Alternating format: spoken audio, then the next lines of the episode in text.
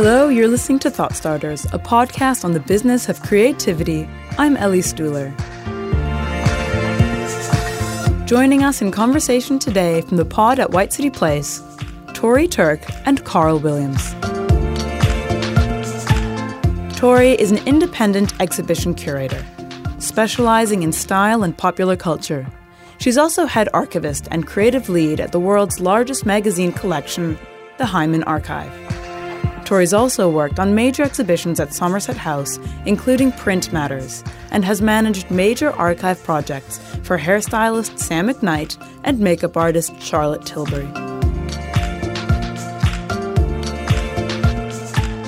Carl is the owner of Carl Williams Rare Books, a purveyor of books and other paraphernalia. For instance, he's recently sold a series of 1970s handmade protest posters reacting to the Cambodian War from the Berkeley Protest Poster Workshop. He was previously head of the counterculture department at London's Maggs Brothers Limited, one of the longest established antiquarian booksellers in the world.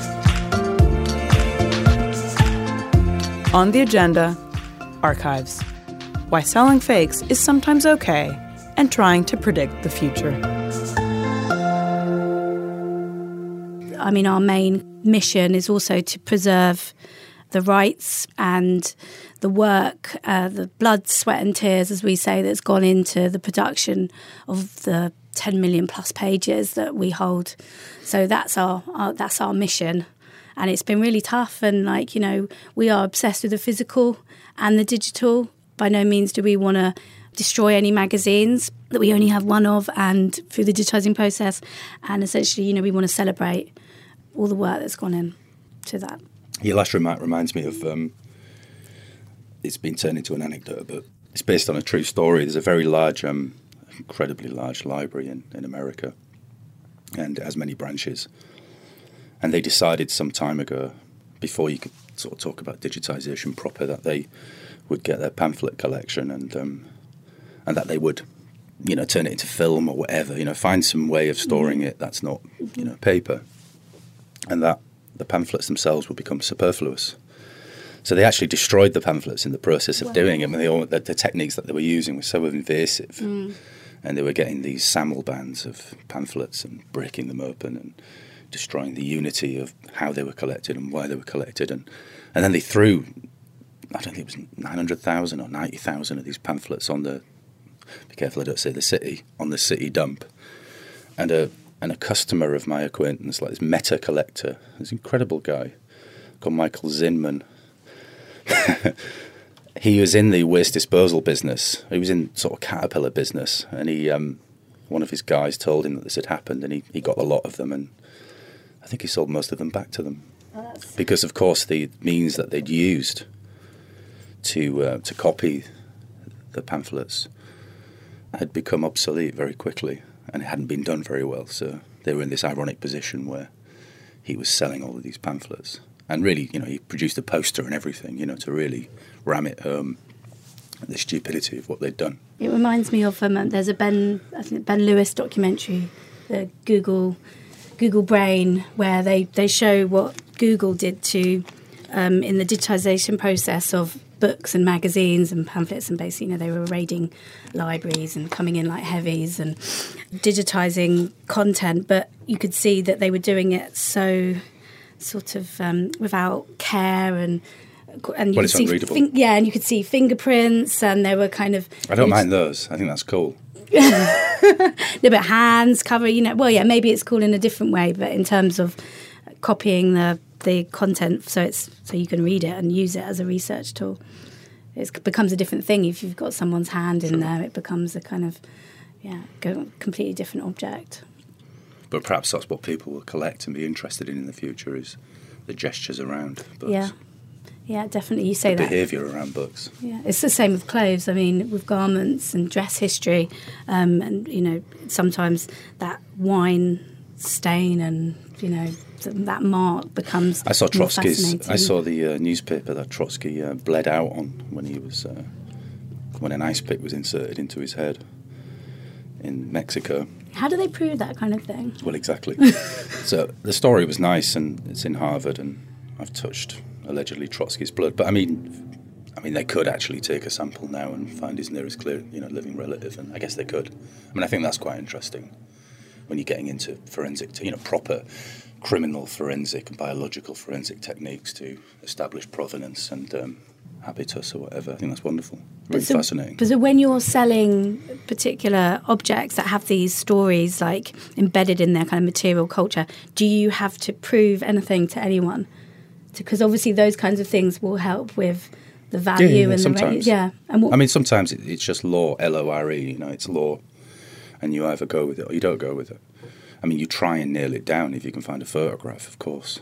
Um, if you can find, you know, a reference in a book to it, if it has a little label, a little tag on it, you know. I mean, sometimes I've bought things because the provenance and the story was so spurious that I just loved it. yeah, It was such a, you know, non, like I bought, I bought this little tobacco pipe which was broken in half, attached to a piece of card with a little stenciled American flag on it. It was really knackered up, and it was supposed to be um, the leader of the. Uh, it was supposed to have been the opium pipe, pipe belonging to the leader of the Philippine Revolution against the Americans in the Philippine War, Spanish-American War.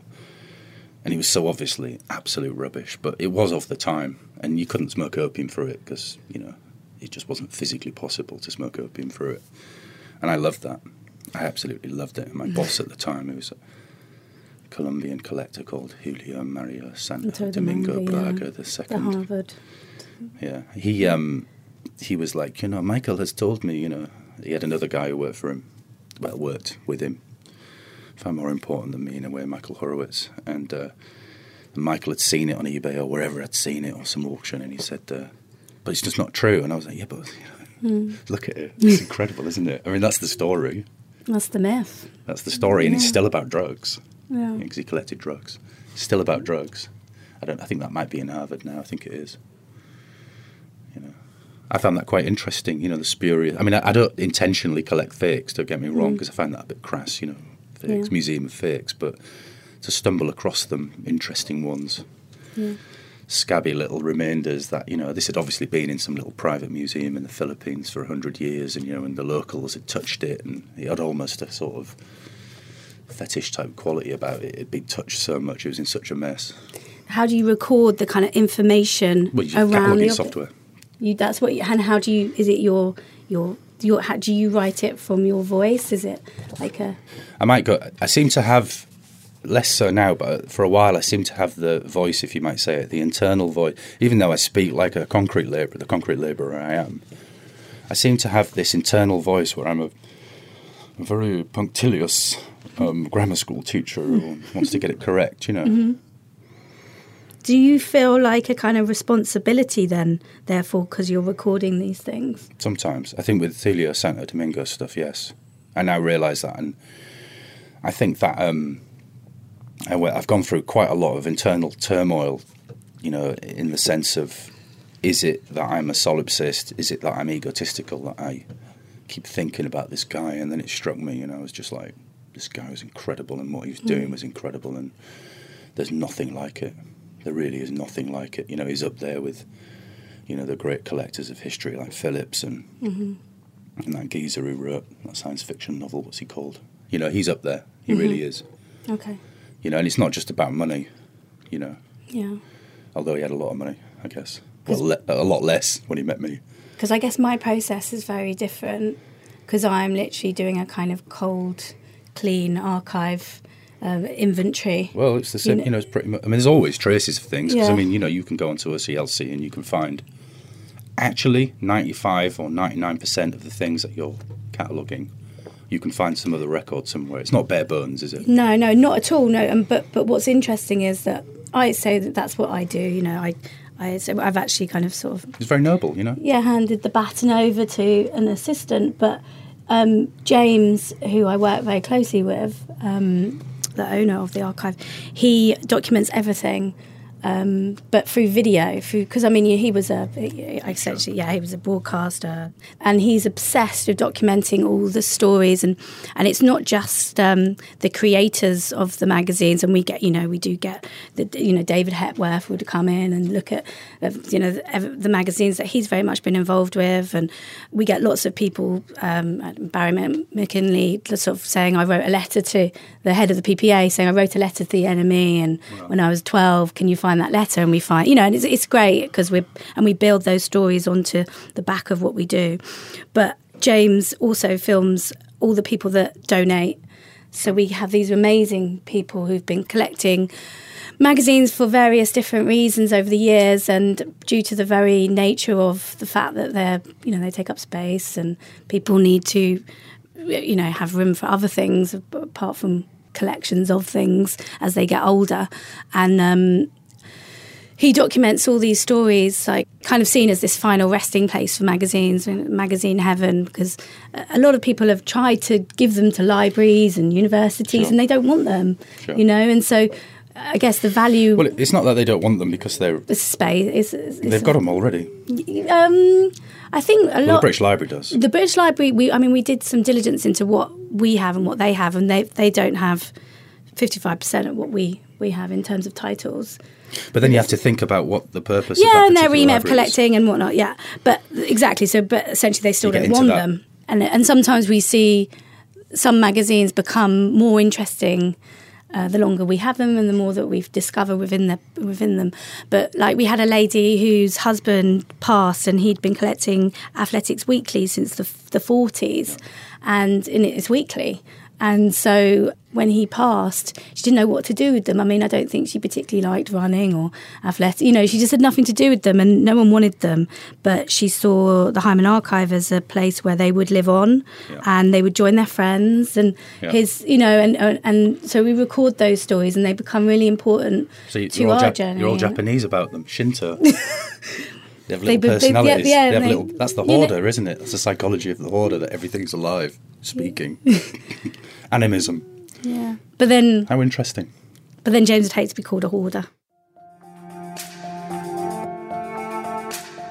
You're listening to Thought Starters with rare bookseller Carl Williams and curator and archivist Tori Turk.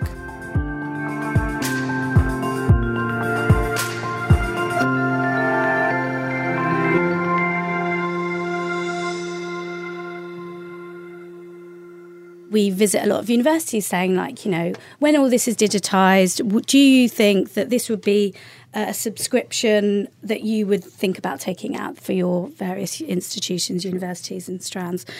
And they say, yes, you know, we, we think it's, it's a real paradigm shift in what we currently have. And um, I, I, when I was studying, I looked at, you know, I would flick through magazines one page at a time and go through decades to try and find little, just little snippets of information that would help me uh, answer a question. And the thing is, when we're digitized, when everything is available in this searchable form, it will become very easy to answer questions that a lot of people's thesis will be looking to answer. You know, how has the miniskirt changed? You know, females' role in society when looking in Europe between 1985 and 87. You know, something really straight, you know, really, and, really And I think that's wonderful that you can do a concordance, because that's what you're saying, isn't it? Yeah. You put a word in and you find it, you know, you can concord it either semiotically or using images. Yeah. You know, you could image search and you could create a concordance of everything in it, but I'm kind of old fashioned. I, I use that a lot, obviously. Course, I do all the time. I gut and fillet things, you know, because I have to, you know, and I've got commercial ends. You know, they're not noble ends; they're commercial ends. But I do feel that there's there's something about reading, physically reading, and I'm not actually I'm not a book lover. I'm not a book sniffer, you know. So don't worry. But you know, there is something about reading the entirety of a book or large chapters of a book to get the entire context of something, and that's what I feel. At the risk of sounding preachy, I feel about when I see digitization. I mean, we we both went to the same college, and it's changed over a lot. Me and David, and it's changed over a lot over the years. And the one thing they taught us to do was to gut and fillet things. Yeah. You know, like you get a book and you gut it and you fillet it. Yeah. You know, you get the what it's out, but they would also recommend that you read the introduction and the conclusion. You know, yeah. you get. Yeah, yeah, you know, the gestalt, the entirety of it. And I think that that that approach towards not not that you're wrong, No, but no. I, I do find that there's something missing. You know, that people don't get the whole story, the sense of it. You know, I agree, but when you've got this competing answer, you know, you've got a digital uh, data crunched answer to difficult questions Sure. that people will be trying to answer. Sure. You know, over two years of um, education and research, and you've still got that. You know, you may have a different answer through, like you said, gutting the, a book and a magazine, and over over a period of time, going doing your you know intense research and. but, it's not intense. What I mean is, it's like to to read. You know, like I'm not saying you're advocating this, but I have found that with digitization, there's this ability to know everything and not really understand any Yeah. of it. we get given a brief to actually curate an exhibition using the content from the magazine. And um, South Bank Centre approached us. They do it. They every year they have a festival called Being a Man BAM Festival, and they asked us to um, curate a small exhibition on masculinity Yeah. in magazines. Perfect. it makes sense. Yeah, and and obviously, you know, for us, what was we thought, well, how are we going to do this? Like, So again, the body. it's very it well it was it's it, it became a very visceral process in selection so it was very much like you know there's three of us working in the archive and it's like we looked at we could pull magazines you know we've got we've got plenty to choose from. So you know we we get empire magazine to look at kind of this idea of the hero and you know we can pull tons of indiana jones and you know the terminator and and all sorts of characters in film and popular culture. And then we were looking at old filming mags and looking at how has masculinity changed through film. And and basically it was very much a visceral reaction to the covers and the content which made us choose what magazines should go into that exhibition because essentially I know I know the process of creating the magazine and all the paperwork and everything that you know And an makes academic would ruin that. yeah, well, well, makes he that or she would ruin that makes that object, yeah, and so well, and makes that into that object. But essentially, this was the object that went out to the masses, and we were essentially that's who we were try. That's who we were talking to because it, in terms of footfall for that exhibition, we really wanted to have these reactions that were instant. You know, we didn't have a lot of time for people to really engage, and you know, it wasn't an exhibition you pay to go into. So we, that was our process for that exhibition because it was very much, you know, we need to communicate with the public. We want it to be instant. We want them to go, oh my god, like look at that look at Kanye West on the cross you know like Jesus on that Rolling Stone magazine you know and look at a Blitz cover that is also very has taken the same the same image and done something very similar and um, that was that was very much about our approach to that exhibition. But then we've done other exhibitions where we're really looking at the the research side and we, we have to go we have to look a little bit deeper. I did an exhibition at somerset house um, on the jam and you know and they had an archive that they've been collecting but what we were trying to find is stuff that they didn't have.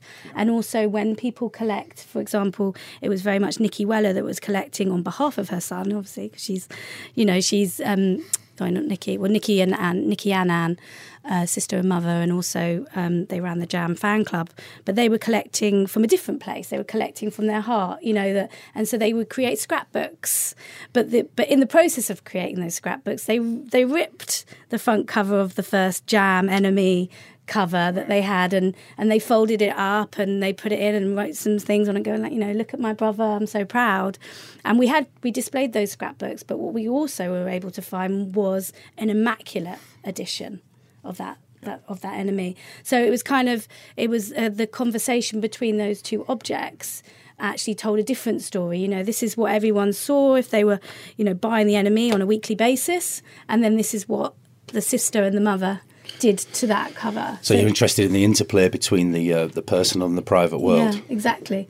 I mean, and, you know, it changes. I noticed that with John Peel's uh, record collection that Mm-hmm. yeah. he uh, He, yeah, he annotated the. Um, I've forgotten what the middle of it's called now. All these years, the middle of a record. No, the middle Oh. of a record. Runoff, the label in the middle. I can't remember now. God, I had so many of them as well. That bit in the middle, the round bit, he used to annotate. You know, like cross. I think what did he use? Crosses or something. And then and then you see his teenage kicks. the undertones, and it's just the Just entire really record, record's covered in everything. Yeah. And then the fall, of course.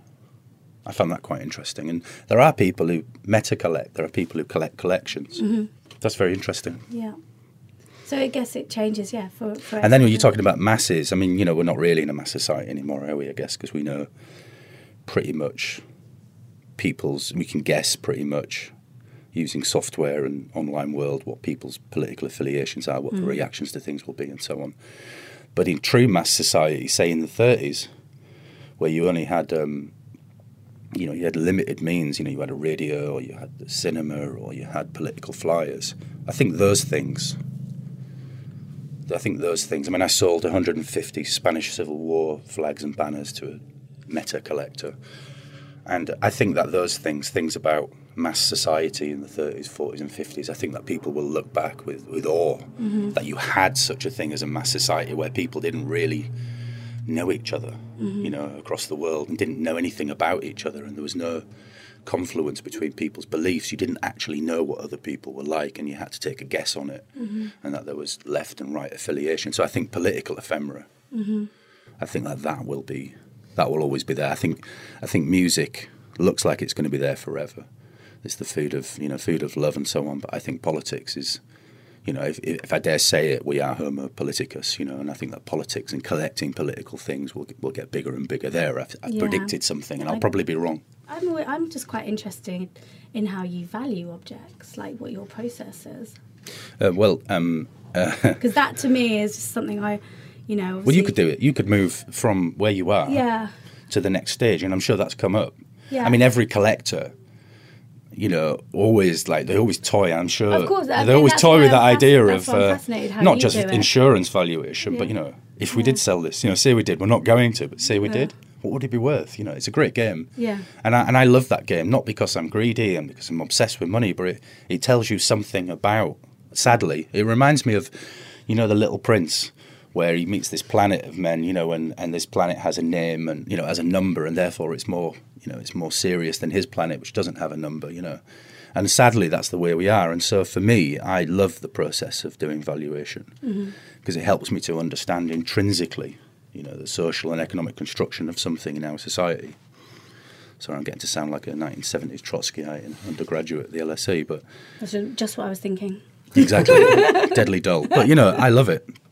I love it because you know, and what you do is you use compradors. You know, you find things. It's a comparison game, which I guess will become more and more automated. You know, because it becomes more and more transparent. Yeah, yeah, yeah. Uh, people like me will become superfluous. I would have thought in fifty years or something. I mean, because there are some, you know, in certain uh, publishers, there are the archivists that have been there for years, and they know everything. Sure. And then the, the, the idea of things being digitized and you know the, the the way the management systems are working and everything, it scares the hell out of them in terms of the fact that they hold everything here. You know, it becomes like it's natural. You know, and if they were to to leave, then Well, you know the, the department might fall apart and like Those people are both a blessing and a and a curse in yeah some ways. exactly You know?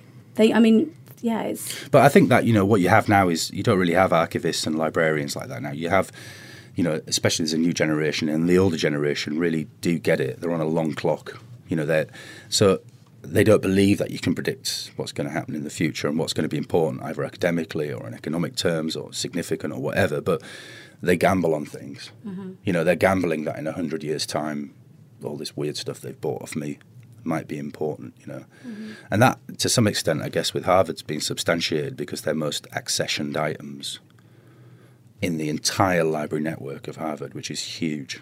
Their most accessioned items are Julio Santo Domingo's drug library. I mean, everything in it.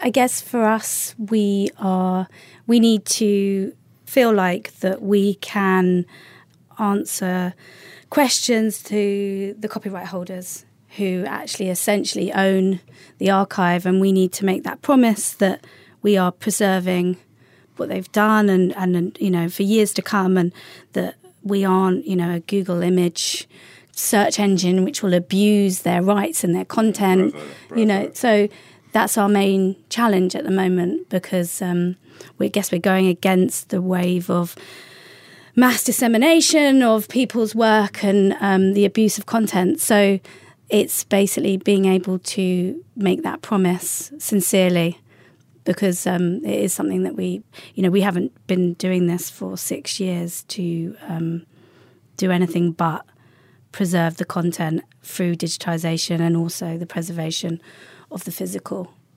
And also, my biggest dream is to have a magazine museum because um, I do feel, you know, that there's a space in London, there's an audience that will enjoy and appreciate and um, visit en masse a place which celebrates our culture, popular culture, unashamedly.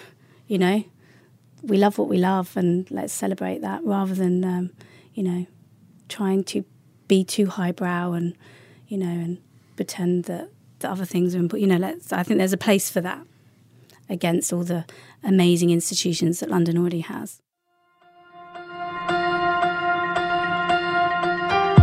This has been Thought Starters, recorded at the Pod at White City Place. Thought Starters is a DN & Co project for White City Place, produced by David Michon, recorded by Antonio Fernandez, and edited by Claire Crofton. To find out how you can record your own podcast at White City Place, visit us at whitecityplace.com, on Twitter or Instagram at White City Place, or shoot us an email at podcast at whitecityplace.com. And subscribe to Thought Starters on iTunes, Acast, and Stitcher. Give us a rating and write us a comment. It really helps. We'll see you next time.